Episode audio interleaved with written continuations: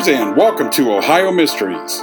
We will get to our episode in a moment, but first, I want to thank all of you out there.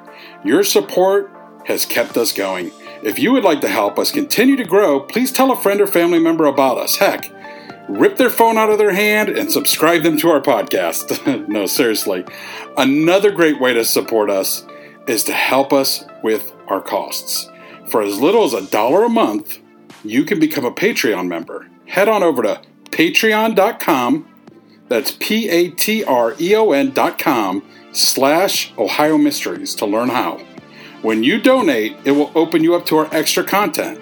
Now, let's throw another log on the fire, campers. It's time for a brand new Ohio Mystery.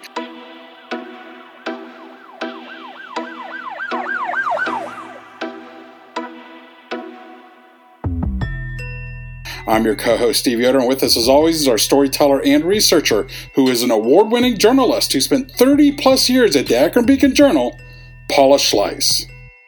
Hi, everybody. Philip Taylor Kramer, he went by his middle name, Taylor, had two passions, and he made room in his life for both of them.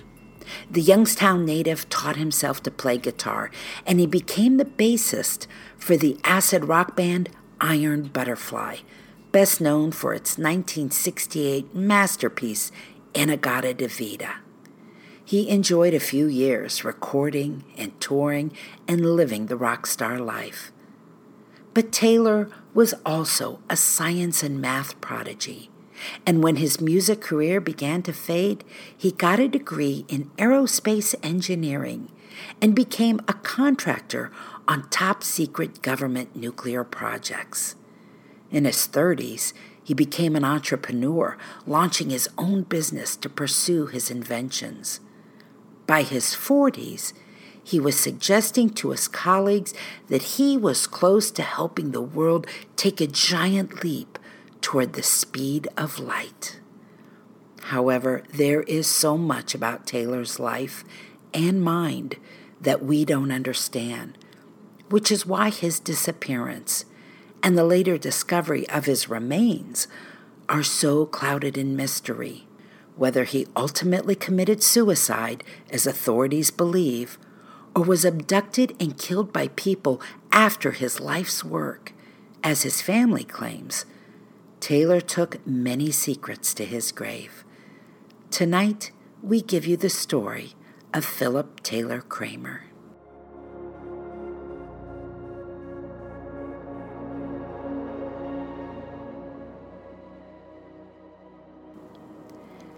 Taylor was born on July the 12th, 1952, in Youngstown, the youngest of three siblings. His dad, Ray Kramer, was a professor and chair of the electrical engineering department at Youngstown State University. Taylor grew up intrigued by what his dad did. Ray Kramer was always teaching his children how things worked. As the U.S. and Russia embarked on the space race, trying to be the first to send up a satellite and then get a man beyond Earth's atmosphere, Taylor would listen to his dad explain the technology behind it all. He couldn't get enough. In 1964, at the age of 12, Taylor and his dad built a laser with a beam strong enough to shoot down balloons. He took first place at the Liberty School Science Fair that year. His dad's work also had this mystique about it. Taylor often saw his dad bent over a notepad scribbling figures. When he asked about it, his dad would tell him he was working on the equation, a formula that would unlock the world and give us a better understanding of the cosmos.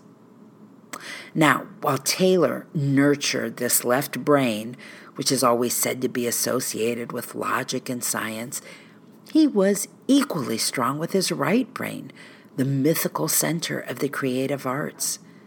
Taylor taught himself to play guitar, and as a teenager, he formed a band called The Concepts. They jammed together in his dad's garage. And at 18, Taylor, a standout in any crowd at six foot five inches tall, a strapping build, and riveting blue eyes, decided to pursue a career in music. In 1974, he moved to Los Angeles, and there he met Ron Bushy, the drummer of Iron Butterfly. Now, Iron Butterfly had already peaked by this time. They rode high after their huge hit, In-A-Gadda-Da-Vida, which sold millions. When Taylor was brought on board as their bassist, they were struggling, but were fired up to try and reach the charts again. Taylor grew his hair long, but it was only to play the role. He avoided the excesses of the culture, staying away from drugs and keeping himself fit with a thousand sit ups a day. He and Ron Bushy, his new best friend, would sit up all night at a Denny's in Northridge to write songs, and he spent the next three years touring with the band. Now, the band released their albums Scorching Beauty and Sun and Steel while Taylor was with them, and fans came back for a time, but Iron Butterfly never regained its former glory. Taylor spent another three years with the group Magic and Gold, founded by Ron Bushy after Iron Butterfly. But Taylor was not a man willing to be mired in mediocrity. It was time to move on. In 1980, he cut his hair, put on a suit, and went back to school to pursue the other big passion in his life he got a degree in aerospace engineering from Western States College of Engineering in Inglewood, California. Having demonstrated his brilliance for science, the Northrop Corp, one of the biggest contractors for the U.S. Department of Defense, hired him and set him to work on covert projects. He had to swear a national security oath.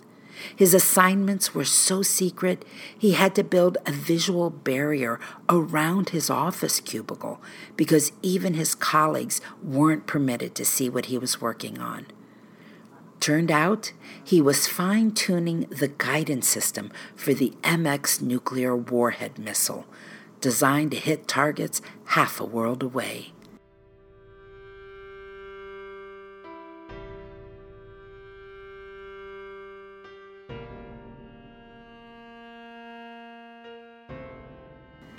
Taylor was paid handsomely for his work. But then, in 1987, Taylor married his wife Jennifer and took on the job of helping to raise her son Derek. Three years after their marriage, they added a daughter, Haley, to their family. It was time for a more normal, less stressful job and a schedule more in line with his new passion, being a family man. And so Taylor left Northrop. He worked in the computer industry on facial recognition systems, fractal compression, and advanced communications. Then he began his own tech company. Taylor struggled to find a focus for his company. He and his hired team spent years on various projects looking for their big breakthrough.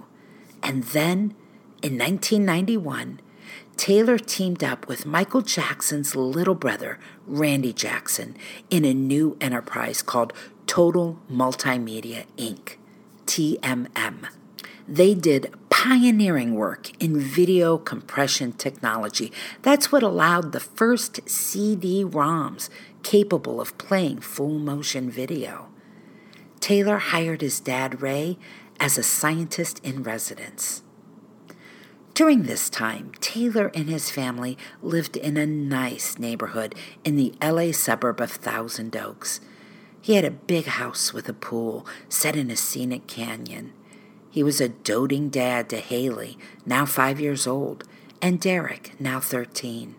He was a loving husband, always starting the day by serving coffee in bed to Jennifer. He was known and liked in his community. He'd formed a nonprofit to help his daughter's school improve their technology and worked with the school of his stepson, who had a learning disability, to test a new multimedia curriculum. Things were going well for a little while. You see, Taylor, like his father, had always been reaching for the stars, and both he and his dad became obsessed with studying gravitational waves and particles to determine whether transmission was possible faster than the speed of light. Taylor was a big picture guy. His favorite saying was, Given all time, all things are possible. But it also had the effect of making Taylor, at times, seem scatterbrained, the way visionaries often fail to pay attention to small details. Once he boarded a plane thinking he was headed to a meeting in Atlanta and ended up in Hawaii. No, Taylor would much rather be poring over the universal equations that fueled his soul. Problem was, that kind of work didn't pay the bills. His company's investors wanted Taylor spending his time on inventions and advancements that were practical and sellable, not some fantastical goal. Company executives fought over the direction of the firm. Morale among employees plummeted, and by 1994, TMM had to file for bankruptcy. In 1995, Taylor was 42 years old and burning the candle at both ends, working during the day, staying up all night to fiddle with his elusive speed of light formula Later, his family would say he went two weeks without sleep. He was also under pressure for another reason. He was hiding a secret that his family didn't know. He'd taken out thousands of dollars in loans to pay his salary, a debt that he couldn't pay back. Greetings from Evergreen Podcasts. We're rolling out a listener survey and we want to hear from you. The information in the survey will help us gather statistics and in turn make our shows more appealing to advertisers. I know most people don't like ads, but this is one of the only ways our shows make money and help keep their lights on. We promise it will only take a few minutes, but the impact on our podcasts will be tremendous. As a token of our appreciation, we'll randomly select one lucky participant each month to win an exclusive merchandise package from Evergreen Podcasts. Head to evergreenpodcast.com slash listener survey to help a show and possibly get some free stuff for doing so. We can't thank you enough for the support. Now back to the show.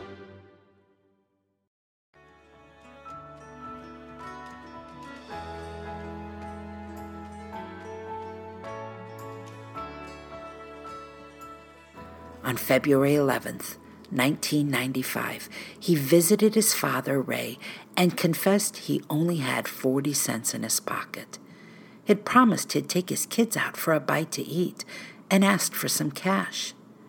Ray thought his son really needed something else. He later told a reporter he was exhausted, burned out, shot. I laughed and told him, Go home and get some sleep.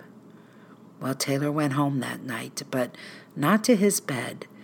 His wife found him working into the early morning on his mathematical calculations. Then, after the sun rose that morning of Sunday, February the 12th, Taylor kissed his wife and headed out to run some errands. He first stopped at a medical center to visit his father in law, a cancer patient there. In a very strange encounter, Taylor gave him a kaleidoscope, a child's toy, really, and told him it's all right there. I know you don't understand, but it's all right there. To this day, nobody understood the gift or the cryptic message. Then Taylor was off to the LAX airport to pick up Greg Martini and his wife. Martini, a fellow Ohioan who lived in Cincinnati, had invested in Taylor's new company with Randy Jackson. He was also the prime instigator in getting the company reorganized under bankruptcy, and he was coming to town to shake some things up. That's when something inexplicable happened.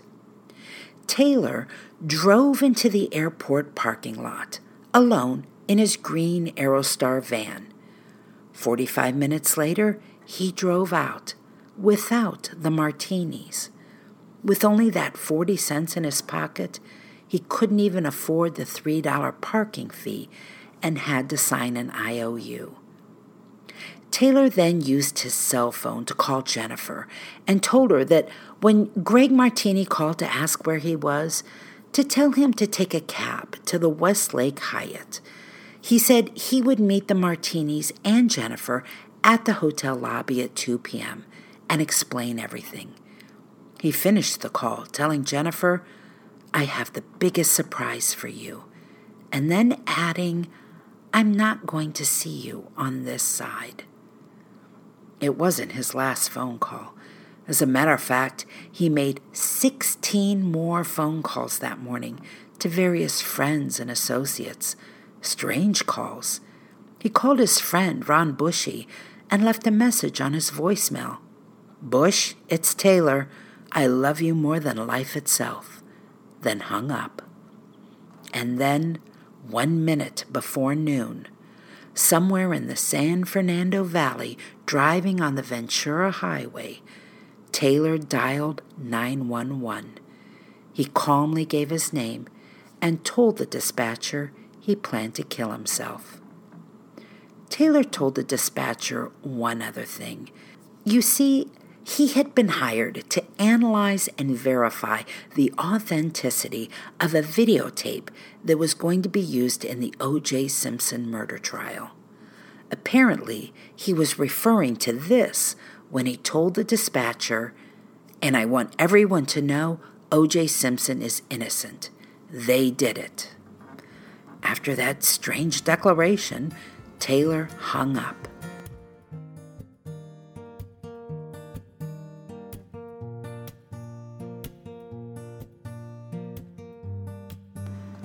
Jennifer Kramer didn't know any of this, and so that afternoon, she and Greg sat in the hotel lobby waiting for Taylor to arrive. He never did. What followed was a national search. Jennifer and Taylor's family passed out missing persons flyers. The Ventura County Sheriff's Department dispatched a helicopter to search the Santa Monica Mountains and the San Fernando Valley news shows, daytime talk shows, and programs like Unsolved Mysteries and The Unexplained all did stories on the missing entrepreneur. Calls came in from all over California. He was seen in a soup kitchen, at a school bus stop, walking a Santa Monica pier, buying lunch at Burger King. One intriguing call came from a couple at a grocery store in Agoura Hills who said a tall man approached them asking for money to call his family. They thought he looked like the man in the news. What made this one stand out to Taylor's family is he told the couple he only had 40 cents in his pocket, the very same amount he had mentioned to his dad the day before he vanished. Taylor's sister, Kathy Kramer Peterson, flew to LA from Youngstown to aid in the search. She worried her brother had had a breakdown. He was so excited about his work that he was calling math sacred, she said. I worried that he was having visions. He talked of supernovas, earthquakes, all events having no coincidence. Even Jennifer Kramer, at the time, admitted the possibility. She said, He's out there, but his mind is gone. Throughout all of this, Taylor's credit cards and bank accounts went untouched by him. But then came a call that gave the Kramer family new hope. The phone rang at the Thousand Oaks home, and Jennifer picked up. There was breathing and then a man's voice saying, Hello, hello, hello. Jennifer was certain it was Taylor. Confident her husband was still alive, she and his family put out a new effort to find him. LA police figured he must have walked away from his life. Officer Chuck Carter, who worked the case back then, told a reporter at the time, Something happened either in his head or at the terminal, that made him turn away. And I'll tell you, I haven't a clue. The guy didn't have an enemy. The guy was a dedicated family man. I checked him out. Whatever happened in his head while at the airport, or whatever happened right in the airport, I've got a feeling we'll learn from Kramer himself. And then came the news that Kramer would never be able to explain himself.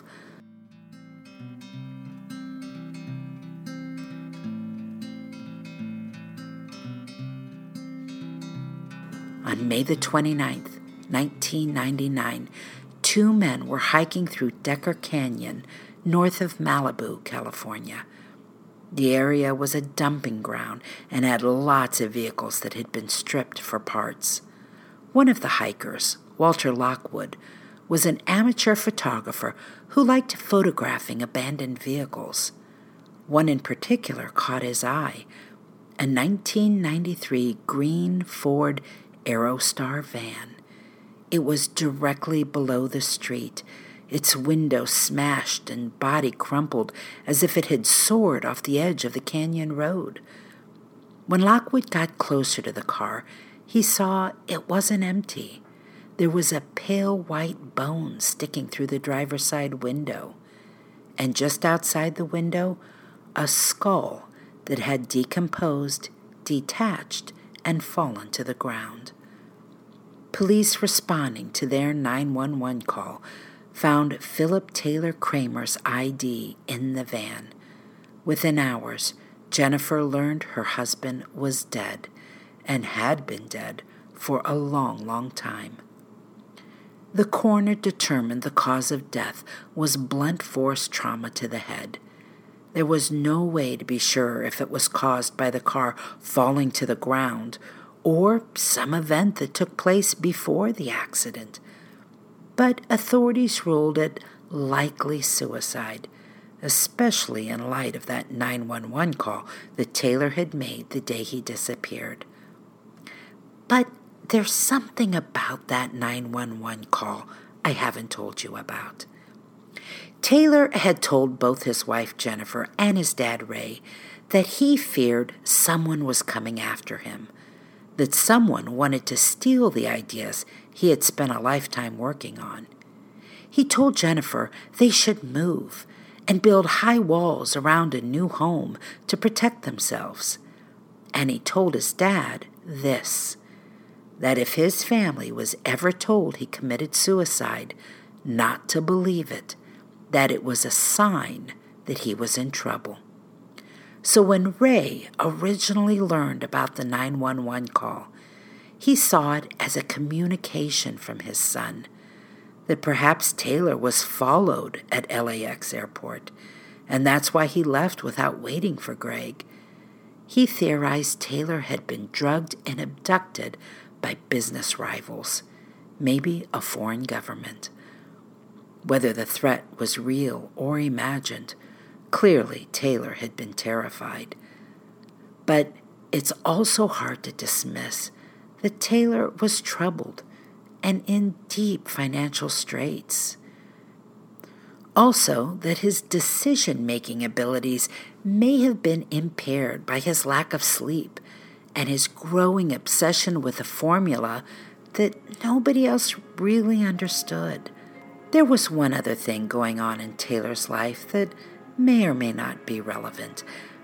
The year before he disappeared, the book The Celestine Prophecy was a huge hit. It would spend three years on the New York Times bestsellers list. The book told of a man's search for nine mystical insights which led to a stunning revelation about life itself. Taylor was fixated on the book. His company even hired a new president who swore by the Celestine principles. He even brought in a shaman to cleanse the room of negative energy before staff meetings. Colleagues closest to Taylor accepted it all as part of Taylor's quirky thinking process they didn't want to hamper his creative spirit, and if that's what he needed, then so be it. But after late nights of him raving about his speed of light research and telling a couple of his partners he believed they were brothers from a previous life, they wondered if they had let it go too far. If you haven't read the Celestine Prophecy, the idea is that as a person finds and masters each mystical insight, they move closer to the magical thread that runs through everything in the universe. Eventually, the practitioner becomes a being of pure spiritual energy as their atoms vibrate at higher and higher levels. In the end, they simply disappear. To give credit, I used a dozen sources for this episode, but I did want to call particular attention to a very thorough story the Washington Post did back in 1996. That's it for tonight, listeners. For photos, news clippings, and more on this and every episode, hop on over to our website, ohiomysteries.com, and we'll see you back here next week for another episode of Ohio Mysteries.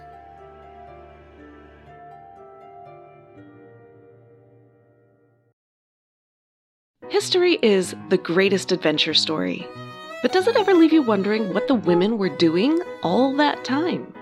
This is Lori from the Her Half of History podcast, and the answer is that some women were seizing power, or escaping slavery, or spying for their country, or creating artistic masterpieces, while countless others were doing the laundry, getting married, and wondering why their clothes don't have more pockets. If you would like to hear the stories of women doing all of those things, check out Her Half of History at herhalfofhistory.com or wherever you get your podcasts.